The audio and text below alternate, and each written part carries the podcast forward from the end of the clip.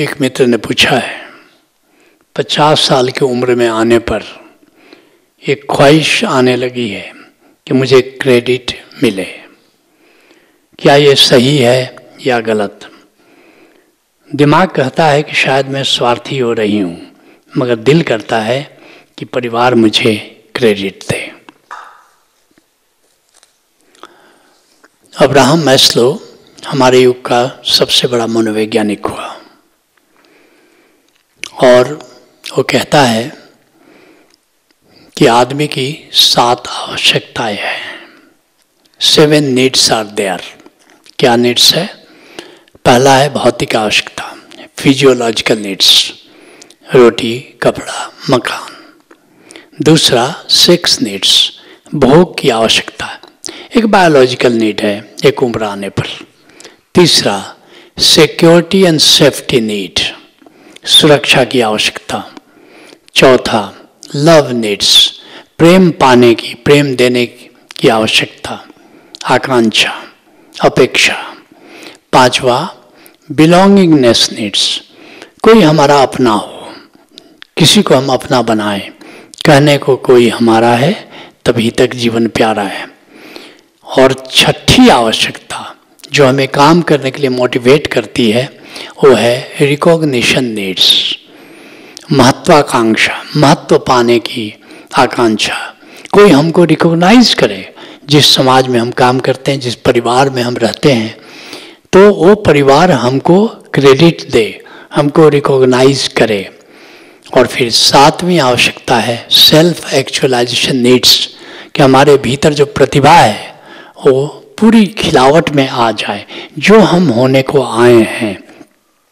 लेकिन यहाँ पर सीढ़ी मैस्लो अधूरी छोड़ता है, कहता है ये सीढ़ी और आगे जाती है, कहाँ जाती है हमें पता नहीं।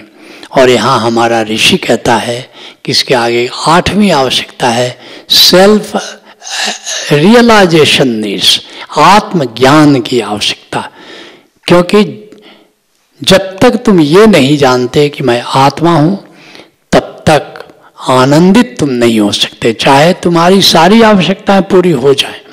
तुम कहते हो कि मुझे जो क्रेडिट मिले, ऐसा भाव मुझे आता है। There is nothing wrong in this, मगर याद रखना कि तुमको मिल भी जाए क्रेडिट, यश मिल भी जाए, रिकॉग्निशन मिल भी जाए, पूरा यश फैल जाए, सारी दुनिया में यश फैल जाए, आखिर होगा क्या?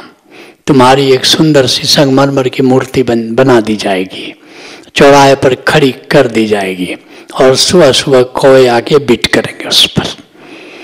फिर क्यों तुम क्रेडिट तक रुकना क्यों चाहते हो? क्रेडिट पाने में दिक्कत नहीं है, क्रेडिट की आकांक्षा या एस्टीम नीड में नथिंग इज रॉन्ग। रॉन्ग तब हो जाता है जब तुम वहीं रुक जाते हो, जहाँ तुम्हारी मंजिल है वहाँ तुम जाने की नहीं सोचते हो। और एक बात और याद रखो, ये क्रेडिट के आगे है सेल्फ एक्चुअलाइजेशन। जैसे आइंस्टीन है, अब उसको क्रेडिट मिले ना मिले वो वैज्ञानिक होकर खुश है, पहले फुटबॉलर है, उसको क्रेडिट मिले या ना मिले अब वो खिल गया। रविशंकर सितार बजा रहे थे और वे अब खुश हैं, क्योंकि एक चरण आता है जब आदमी उस रिकॉग्निशन नीड्स के भी पार चले जाता है, जिसको तुलसीदास जी कहते हैं। तुलसीदास से किसी ने पूछा, ये रामचरितमानस की रचना तुमने क्यों की? कह सकते थे सारी दुनिया मुझे संत माने, सारी दुनिया मुझे महान कवि कह दे। तुलसीदास जी ने कहा नहीं, स्वांतः सुखाय तुलसी रघुनाथ गाथा, मैं इस रचना ये रामचरितमानस को लिख करके मुझे बड़ा आनंद मिला। स्वयं के की खुशी के लिए जब तुम कार्य करना चाहते हो, उसका नाम है सेल्फ एक्चुअलाइजेशन। अब खुद तुमको खुशी मिलती है।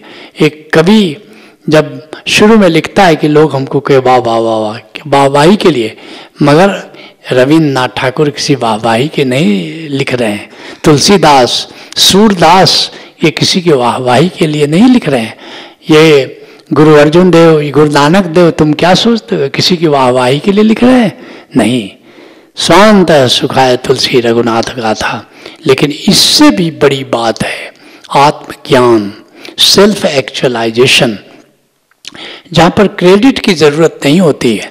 वैसे भी एक ऑर्डिनरी व्यक्ति क्रेडिट चाहता है, एक एक्स्ट्रा ऑर्डिनरी व्यक्ति वो सारा क्रेडिट दूसरे को दे देता है। महात्मा गांधी का उदाहरण है। महात्मा गांधी तुम सब जानते हो, भारत की आज़ादी में उनका कितना बड़ा हाथ है। भारत जब आज़ाद हुआ तो लोगों ने कहा कि वाह, महात्मा गांधी ने हमें आज़ादी दिला दी, साबरमती के संत तूने कर दिया कमाल। ये भारत की आज़ादी ये तुमने दिलाई।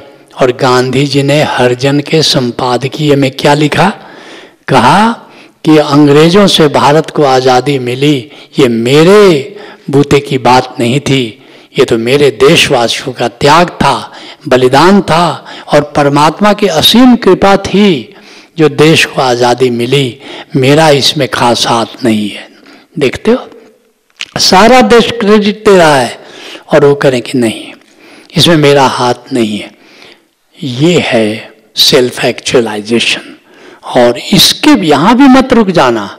तुम अपनी प्रतिभा की पूरी खिलावट में तुम एक सफल व्यक्ति हो गए हो, यहाँ भी मत रुक जाना, क्योंकि सारी जीत हार में बदल जाती है मृत्यु के बेला में। बड़े से बड़ा धनपति भी रोते हुए विदा हो जाता है, लेकिन जब तुम अपनी आत्मा की संपदा से परिचित हो जाते हो, जब जान लेते हो कि मैं आत्मा हूँ और अपने सुख के लिए मैं किसी पर निर्भर नहीं हूँ, मैं स्वयं में आनंदित हूँ, वही तुम्हारी असली खिलावट है। इसलिए क्रेडिट लो, लेकिन याद रखना, जब तक क्रेडिट की भूख है, क्रेडिट की प्यास है, तुम बहुत ही साधारण इंसान रहोगे। तुम्हें एक्स्ट्रा ऑर्डिनरी बनना है, असाधारण बनना है, लीक से हट करके जीना है, अपनी पूरी प्रतिभा में खिलना है और आत्मा की पूरी खिलावट में खिलकर तब यहाँ से विदा होना है। Let's acknowledge.